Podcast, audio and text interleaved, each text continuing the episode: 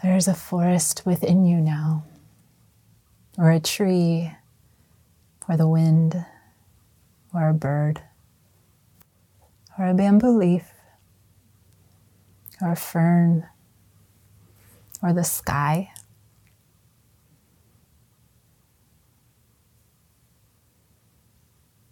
Now we've been working with the elements during this sesshin. And just notice right now, as you're preparing to receive another Dharma talk, which element are you most aware of?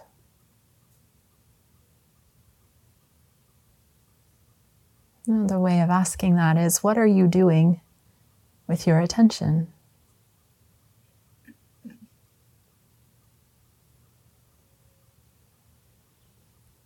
Can you still feel the spaciousness of the sky? And if you've forgotten, look around. What's beyond those clouds?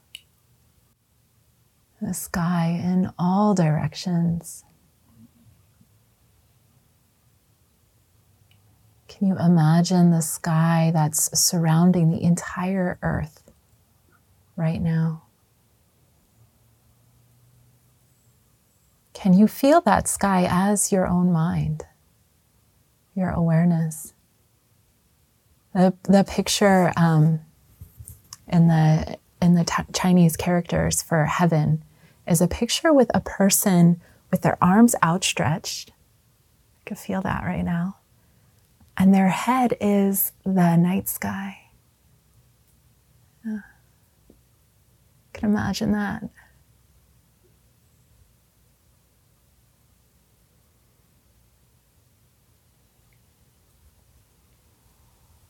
What does it feel like to be the heavens?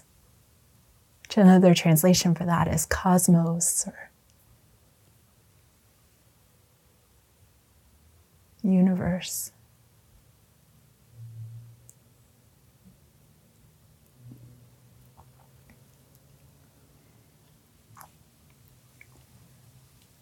I felt compelled um, during this retreat to embody the elements.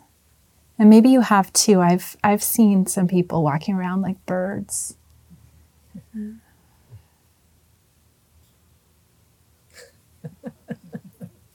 or maybe walking around like trees.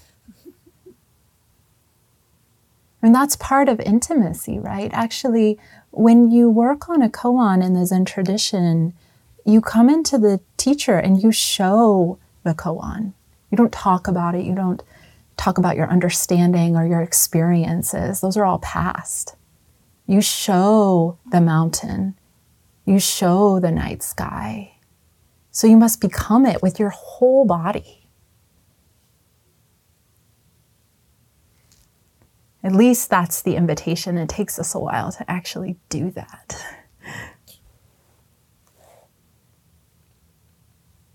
So I invite you um, during the next few hours of sesshin to explore intimacy through embodiment. Sit with a flower and become a flower and feel yourself blooming. Or feel the wind in the bamboo. becoming that leaning, that movement, or become the earth's stillness and receptivity, or the sky's openness. Where do you feel the sky in your body?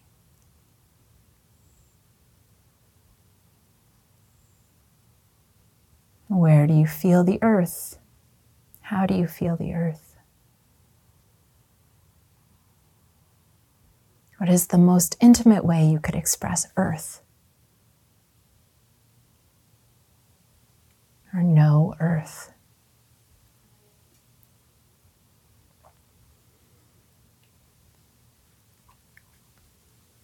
What about water?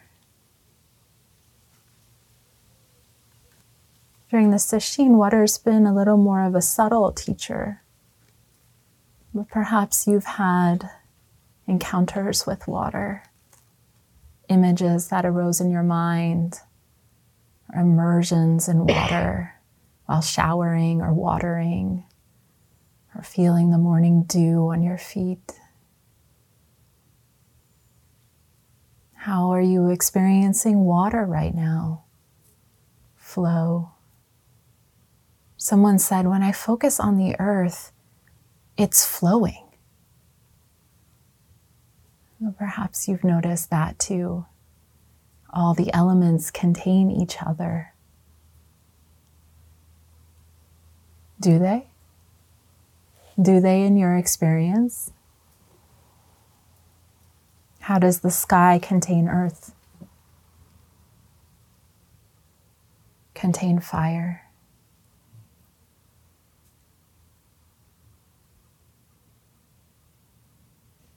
Contain water and air? Sometimes we can think that the air is the sky.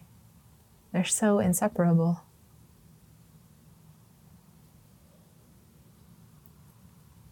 One still and one is moving. Is that true?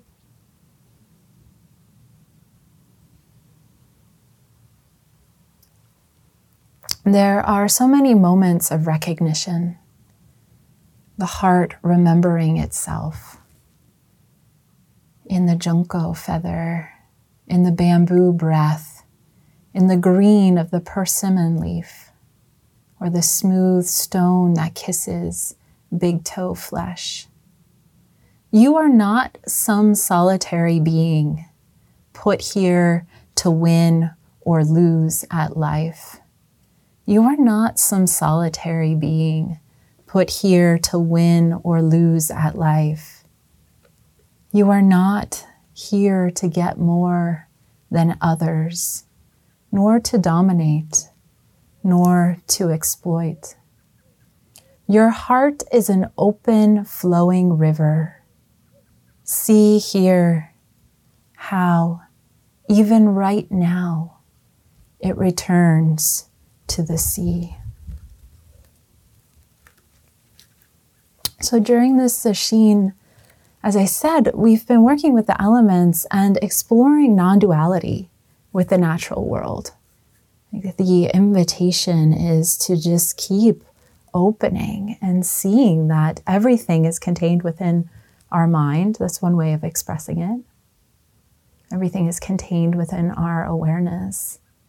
The intimacy of the breath is just as intimate as the forest, the tree line,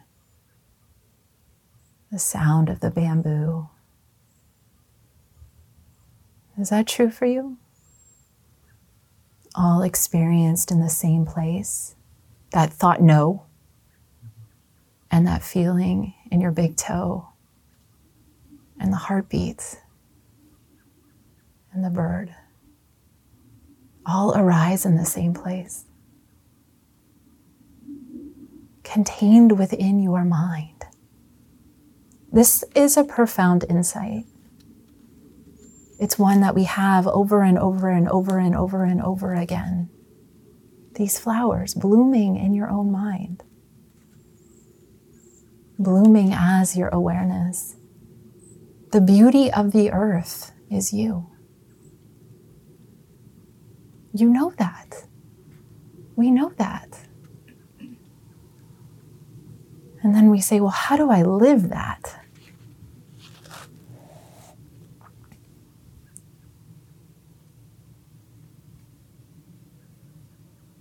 And what's also true is that we are a world unto ourselves. That no one quite experiences the world as we do. That it's hard to share even a single feeling with another being, to fully express the intimacy, the nuance of a single breath, of how we hear that sound. And sometimes we say there's only, you have something that only you can offer to the world. And you're doing that all the time. You don't have to find that thing. You're always finding that thing. You're finding that thing in the way you follow your breath, in the way that you look into another's eyes, in what you choose to share in a conversation, and how you listen.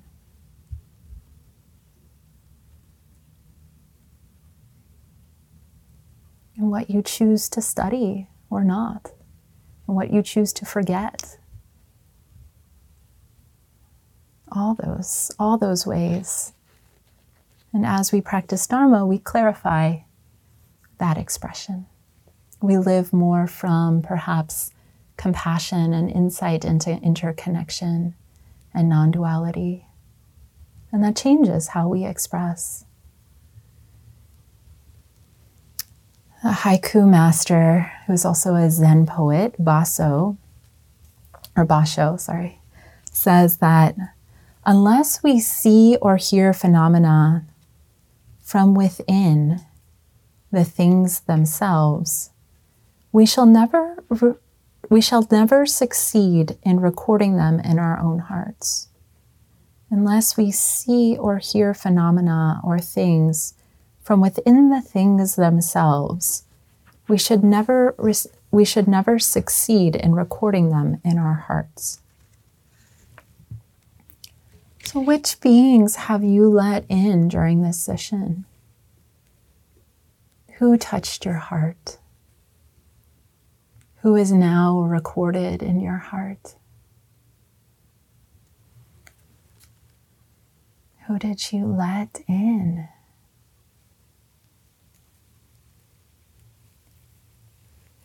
Being a resident here for the last 11 and a half years before I left. Um, it's been so beautiful to have people come back to this land and they come back to visit a tree. This happens a lot, actually. Yeah, I see nods like, yeah, I would come back for that. Yeah. You fall in love with the forest, you let the forest in. You let those flowers in, the bamboo. And then something calls you back to visit, to pay homage, to kindle that relationship. Sometimes people come back to walk the grounds or to uh, check on their vows or check on a jizo that they left in the garden. To re experience that sense of magic and wonder that this place uh, gave them access to. Mother Maple is firmly planted in thousands of hearts, including the elementary school students who are now in their 40s and 50s, mm-hmm. who also sometimes come back here. Yeah. This was a really special school we've come to appreciate for the folks who went to elementary school here. Some say they had a, a reunion a couple of years ago and actually like wanted to come here and tour it. And so, so many people said that these were the best years of their life.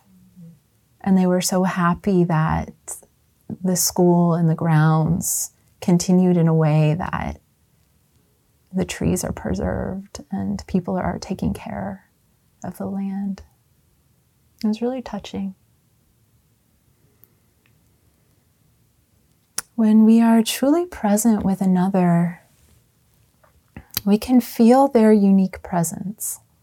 This is part of the intimacy of really letting someone into the heart. When we're truly present with another, and this can be a person, a leaf, the sky, we can feel their unique presence. And this opens us up to a timeless presence. It's like we're seeing with one eye.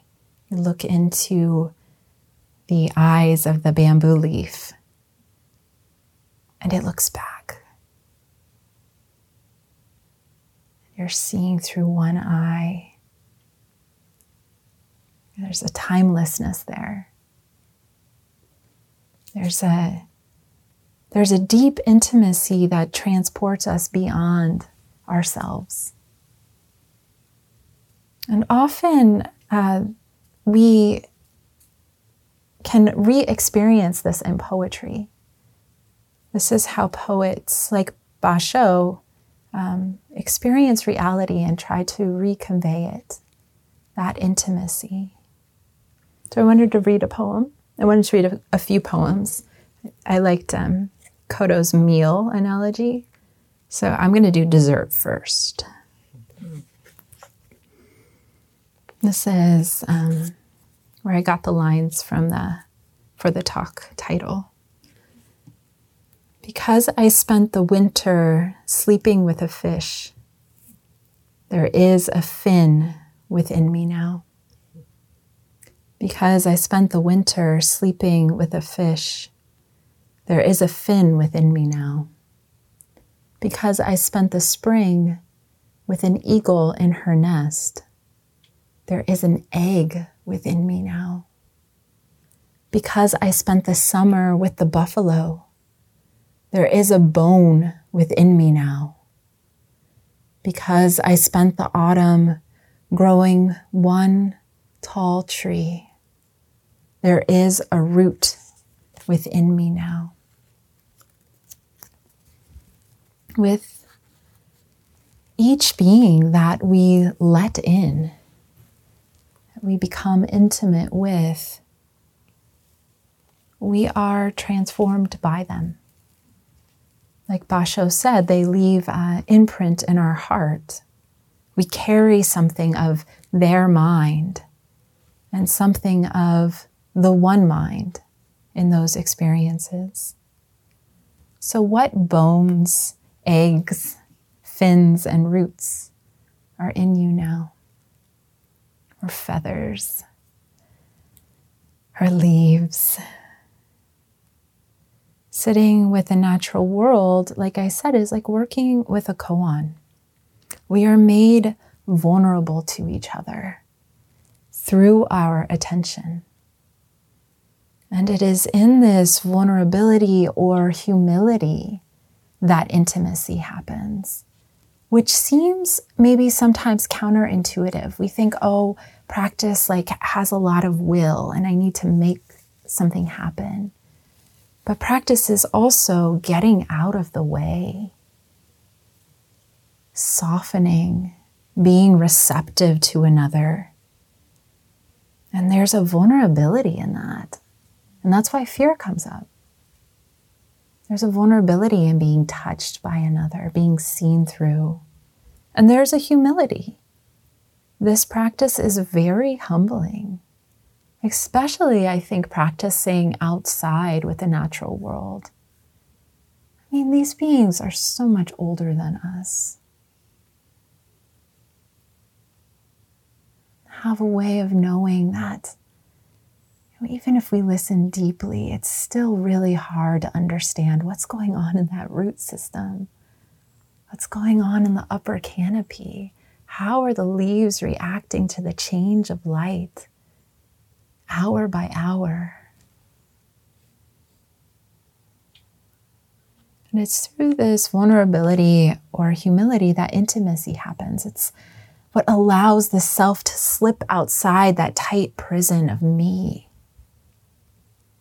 or the I expands and includes more. The whole forest is I, not just this thought, not just this body sensation. And so we are changed. We are changed through intimacy. We are transformed through this vulnerability to another. Chozen Roshi said a couple of years ago when we were working during summer program with sitting like a mountain, she said, with such like confidence and clarity that you know when she talks like that, that you, you gotta trust her, like you gotta listen. The Zen master has spoken. And she said, if you do this practice wholeheartedly every day for the next 30 days, it will change you. It will change you. I know many people in summer program are working with that, sitting like a mountain. How has it changed you? How are you different now than you were, what, five weeks ago? Mm. This is a, a, a special next couple of days because a number of people who are here for the last five weeks are transitioning. I'm going to read a few more examples of intimacy through poetry. This is Joy Harjo. It's called Secrets from the Center of the World. Anything that matters is here. Anything that will continue to matter in the next several thousand years will continue to be here. Approaching in the distance is the child you were some years ago. See them laughing as they chase a white butterfly.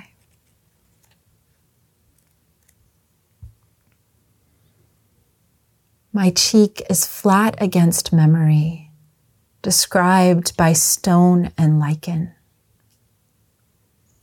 The center of the world is within reach. It is as familiar as your name, as strange as monsters in your sleep.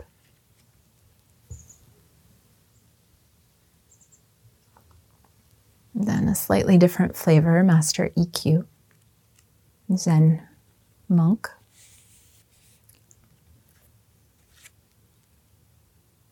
I'm in it everywhere. What a miracle. Trees, lakes, clouds, even dust. I'm in it everywhere. What a miracle. Trees, lakes, clouds, even dust. Melons, eggplants, rice, rivers, the sky. I offer them to you on this holiday. So intimate with nature, he gives it away. A flower held up, twirled between human fingers, a smile barely visible. Flowers are silent. Silence is silent. The mind is a silent flower. The silent flower of the world opens. Flowers are silent. Silence is silent. The mind is a silent flower. The silent flower of the world opens.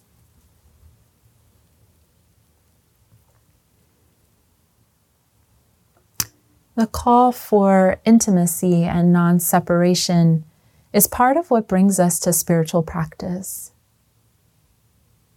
And, you know, we have many reasons for what brings us to spiritual practice. And you might not have named that one uh, if I asked you, What brought you here? But I think it's in all of us that call for intimacy and non separation, not feeling separate from your life, from others, from the world. But we also begin spiritual pa- practice because we're suffering or because we've seen the untrustworthiness of things, relationships, people, or we suffered loss in some way and it feels irreconcilable. Or there's something that we just want to work on on ourselves. Like I'm anxious or angry or fear is just controlling my life or I don't want to live a life of shame or guilt. There's got to be something more than this. Or perhaps we had an experience that happened to be like a peak experience, a glimpse behind the veil of ordinariness.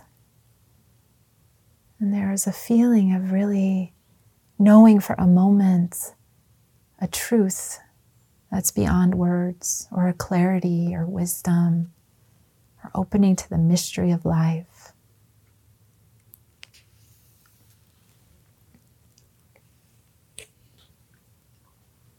And as we continue on the spiritual path, our reasons continue to mature. And I think one aspect of sesshin is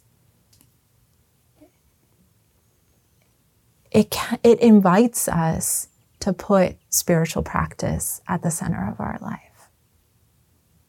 And we can feel the kind of dissonance with not being quite ready to do that. What does that mean? Maybe I do just want a little peace and quiet, and can I get that without having to change too much? Or change only in the ways that I want to change? Chozen Roshi says about the spiritual life that it just keeps opening. And she said that more and more as she's gotten older, which is really reassuring to me. Here's somebody who's practiced for 50 plus years, really dedicated to, right? Like she's the uh, abbess of a monastery. It just keeps opening, she says.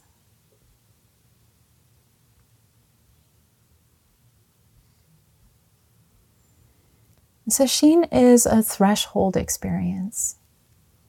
So perhaps we come to Sesshin knowingly in a threshold of our lives. You know, some doors are closing, we're not quite sure what's opening, or, you know, seasonally, like, uh, okay, I finished this period of play and now I'm going back to work, or I'm changing jobs. And sometimes we come to Sesshin not quite knowing that we're stepping into a threshold. But Sesshin is a threshold experience, subtly and on the more kind of coarse level of our lives, narrative of our lives. And even if you're a resident and do Sesshin every month, Sesshin is a threshold experience. What I mean by that is who you are when you start Sesshin and who you are at the end of Sesshin is different. And I think sometimes we don't give ourselves credit for the transformation that happens during this week of practice. We like want to change, and then we kind of also want to just go back to life as it was. And there can be a little bit of friction there because, like I said, sometimes we don't change in quite the way we had expected. Or sometimes what opens is quite uncomfortable to see or to face or to look at.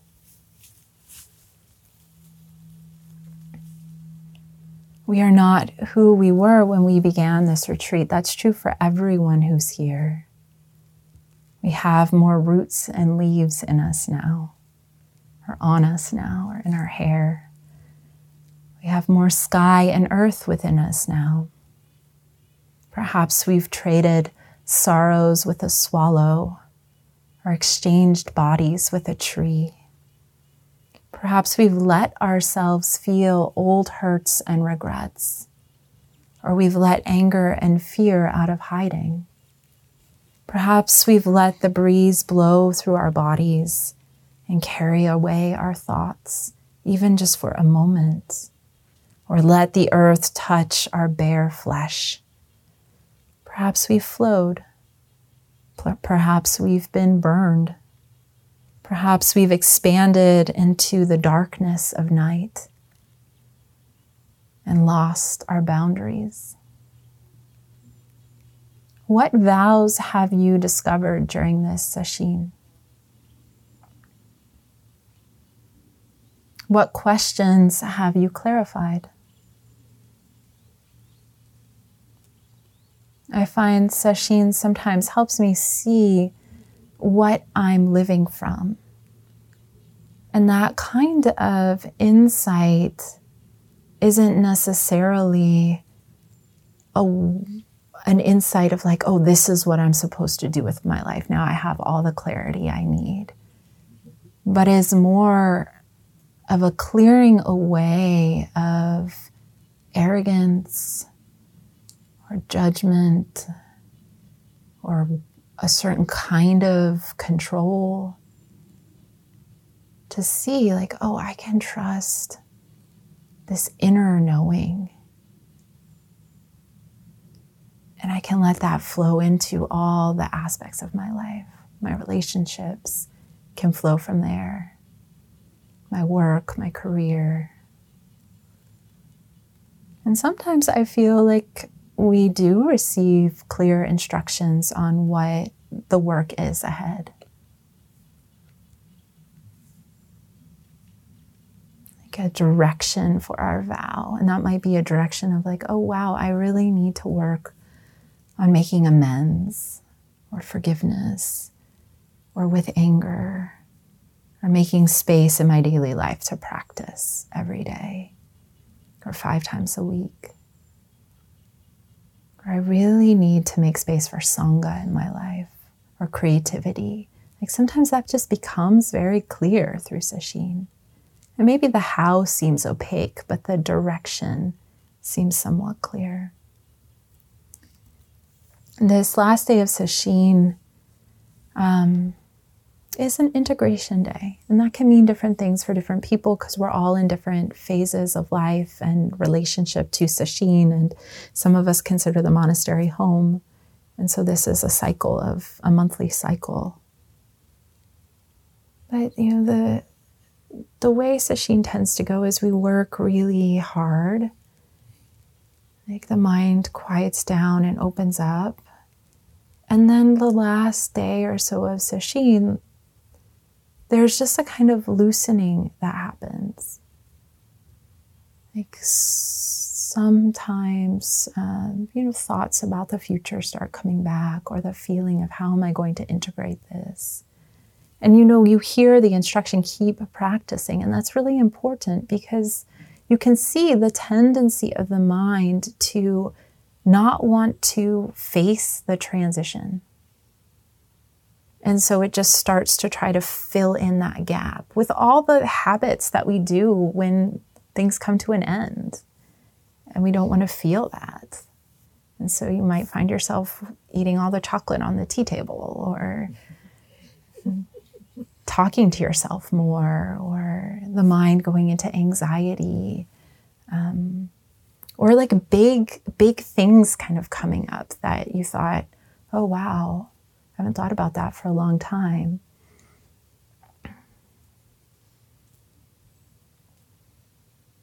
And there can be a, a, desire sometimes to just like run away with those thoughts, run away with the future, plan the whole future. You have all this time and energy to do it.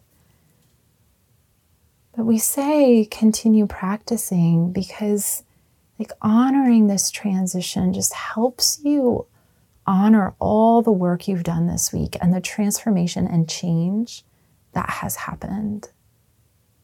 And so often the advice is to keep practice simple. Like, what element is most obvious in your experience right now? And feel that. Ground in the earth. Breathe with the trees. Feel the breeze touching your skin. And if thoughts are happening, they're happening in that space of the elements. Can also be helpful to you ground in um, loving kindness, compassion, gratitude practice. The practice of intimacy, like I said, is an opening up uh, vulnerability. And so we're tender. Even if you don't feel particularly tender, parts of you, the tender parts of you, are much more on the surface than they were when we started Sesshin. The guards are down. So be gentle with yourself. And the earth shows us how to do that. And then also, this can be a time of coming back to vow, especially if you're leaving. You know, after doing this sesshin. You know, for many people, it's a first, second, third sesshin. And then for those of you who've been here for summer program,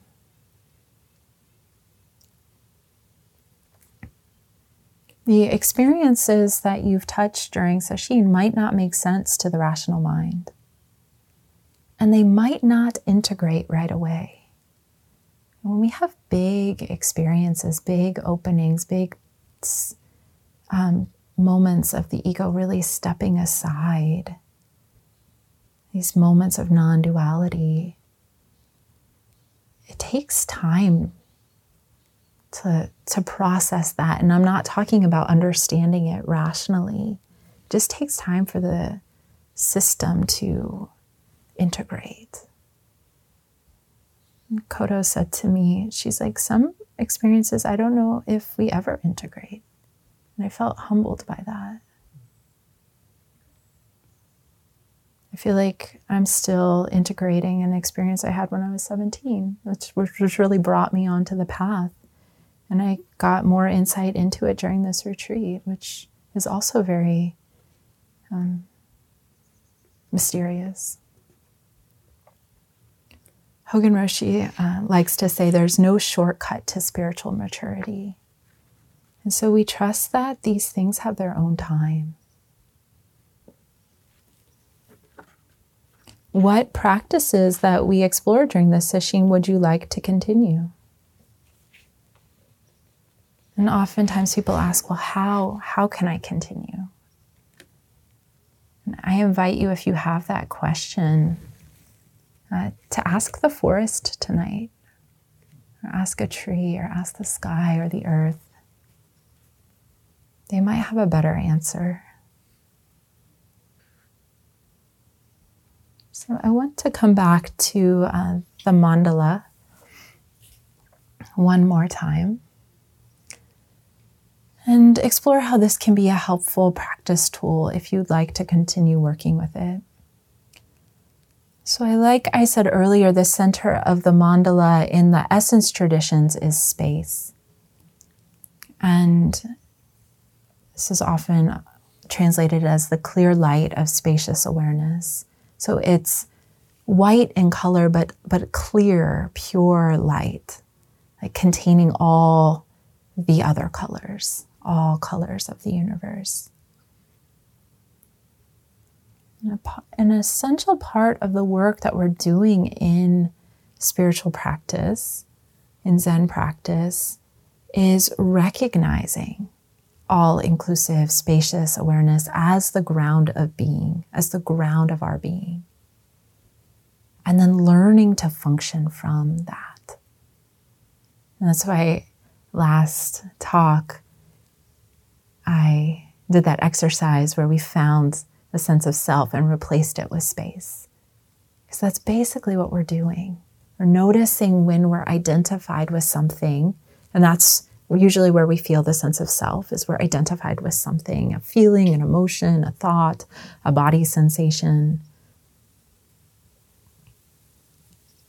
And in that, becoming aware of how we are identified we disidentify with the thing and become the awareness, which is spacious, which is clear, which is all inclusive, not limited to that thought, that feeling, that belief. One of the depictions of the elemental mandala, uh, the Buddha families, is space in the center, which is clear, white, light, circle. And then it has all the other colors, all the other elements surrounding it, and what they call a tigle. And then the other elements are paired as opposites above, below, to the sides. So it'd be earth and air, fire and water. And space is the center but it also permeates all of the others. And that's that's the concept of a mandala, which is quite beautiful, is that the center is your clear light awareness always.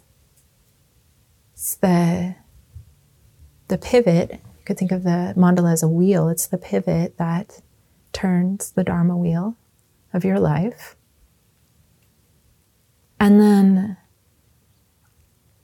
the space is the whole mandala as well. But these other colors, these other elements come in, and, and we're a mixture of all of them, and we're dancing with all of them emotions, body sensations, sounds as they take shape as mixtures of earth and water, fire, air, and space. Sometimes they manifest as depression, sometimes anger, sometimes fear, sometimes joy, sometimes shame, sometimes vow, sometimes movement. How do you make spacious awareness the center of your life? Can you see space within each arising sensation? This is how we live non duality. The ancients used this analogy of a guest and host, where the host is spacious awareness, hosting all the experiences. Like right now, again, make your awareness like the sky, or let the sky permeate your awareness, mix, mingle with your awareness.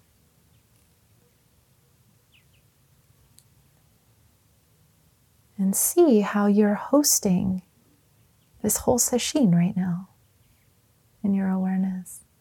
Each of us appearing as part of your awareness. The wind moving through your awareness, the forest the trees, the grasses, all the colors of the universe, expressing as these unique beings, yet of the same substance, your awareness, awareness. Including this body, your body, what you consider your body, your thoughts, whatever emotions or feelings are arising. All of that is manifesting and is made of the same substance at the ground level, your awareness. Rumi has that beautiful poem, Guest House which t- talks about this. And sometimes we think, I'm not going to read that poem right now, but if you haven't heard it, you can look it up when you leave Sesshin. Um, but basically, what he says is that our, our, we are a guest house and you can welcome anything that comes shame, grief. Sometimes they'll come and like have a party in your house and destroy all your glasses and jump on your couch and stuff. And sometimes, and so we talk about, we use this analogy a lot of welcoming, just welcome them all. That's what he says at the end welcome them all. Because they're made out of your mind. But we can mishear that and think like, oh, that part of me, this, this part can get activated that's very accommodating and likes to people please, that's the part that's going to welcome them all. And then it feels exhausting and we feel taken advantage of. And so when you're practicing this level of practice, it's important to be aligned with spaciousness and let spaciousness allow everything to come in and recognizing that everything that comes in is made of space and light. That is your awareness, your knowing awareness. Spacious, bright.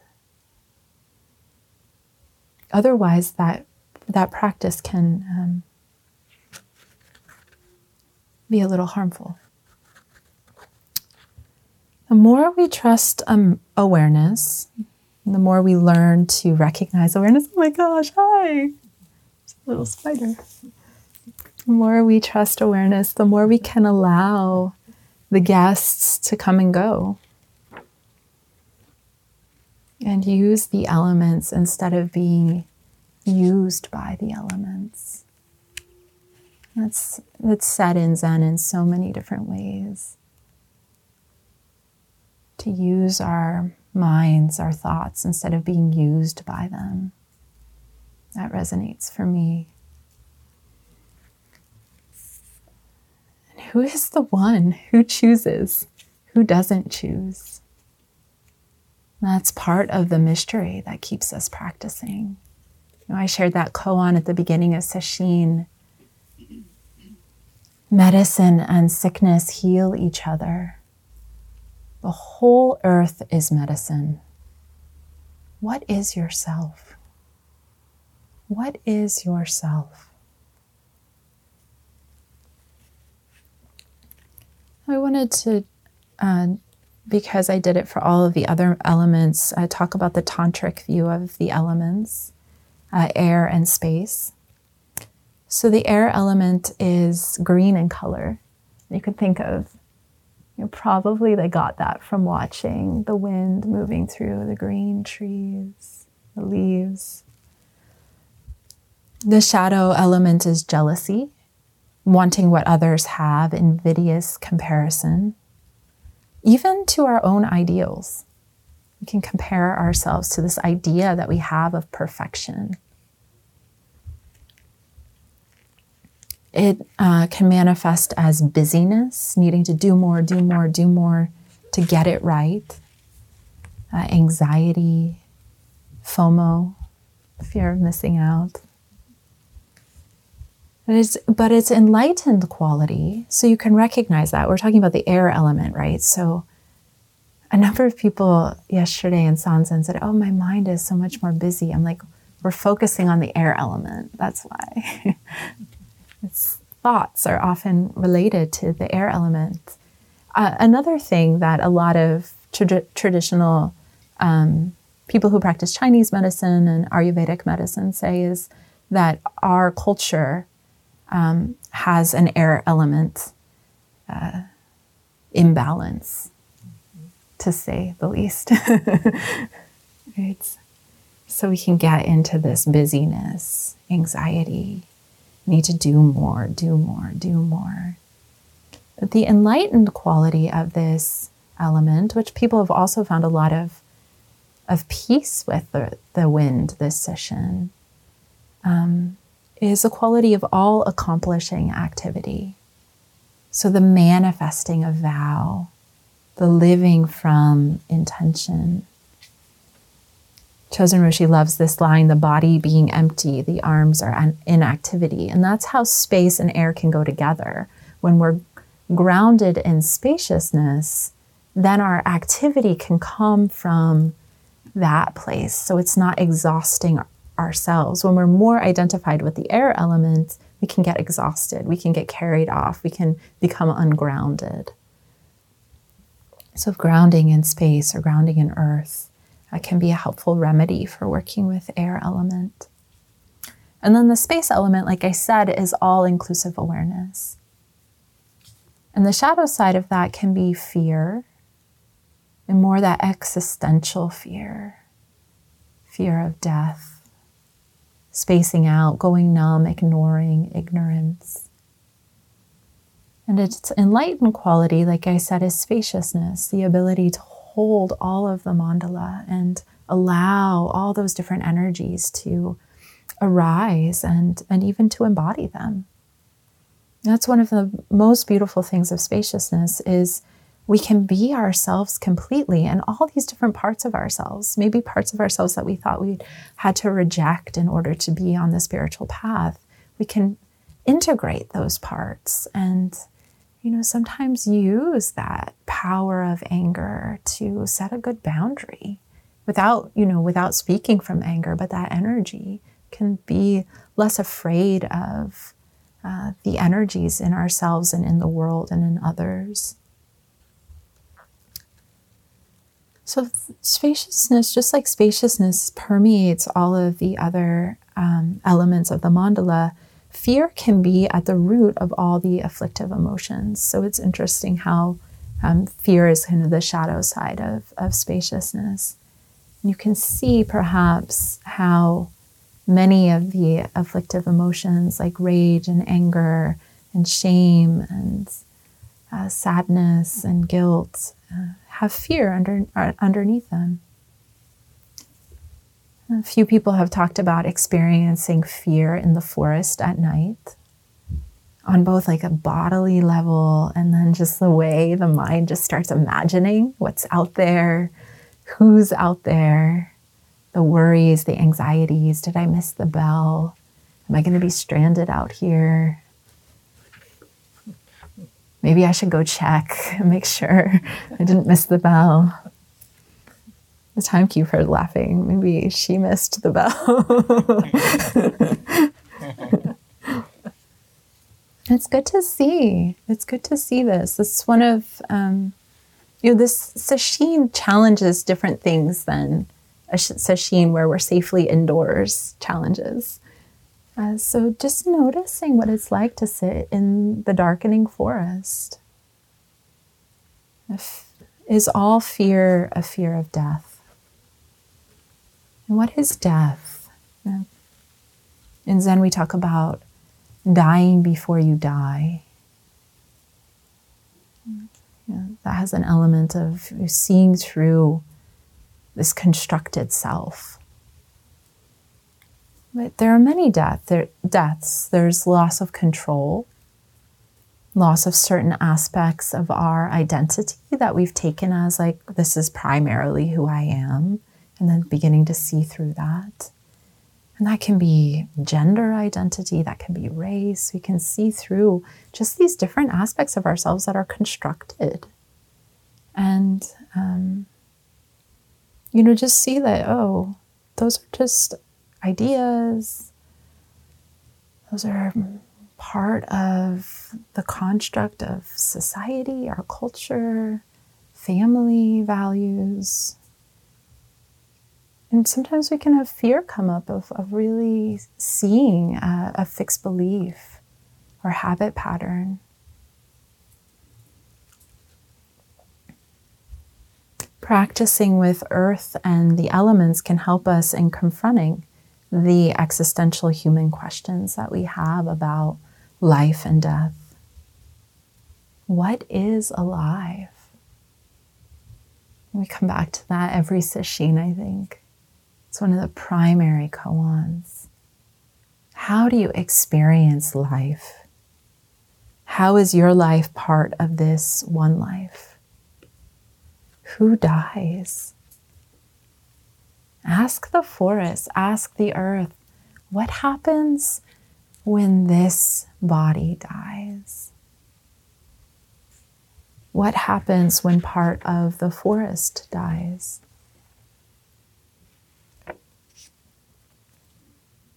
May these questions and whatever questions stir in your own heart about the nature of life and death, may these questions open you up to the mystery.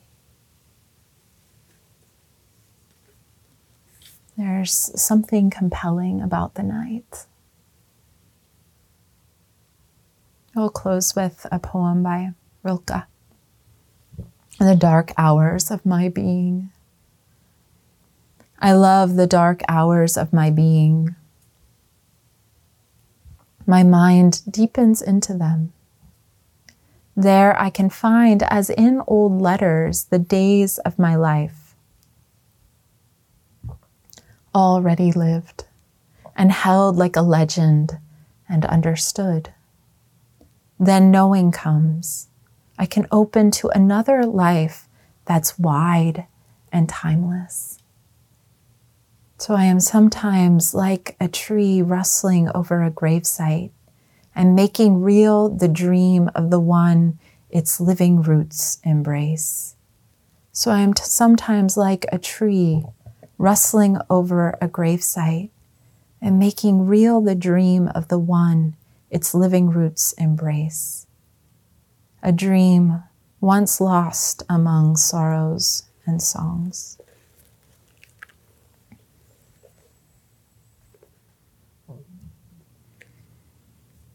So I'd like to invite you, like I said, in the next hours of the retreat when you go off into solo sitting, Again, connecting with whichever element is most present in your experience. And seeing if you can find spaciousness as the ground. And then using whatever element is most present as a way of gently anchoring attention in the here and now. And perhaps you want to explore being with that element more deeply as embodied experience through movement. Or letting that element take you deeper into stillness, to oneness. Thank you.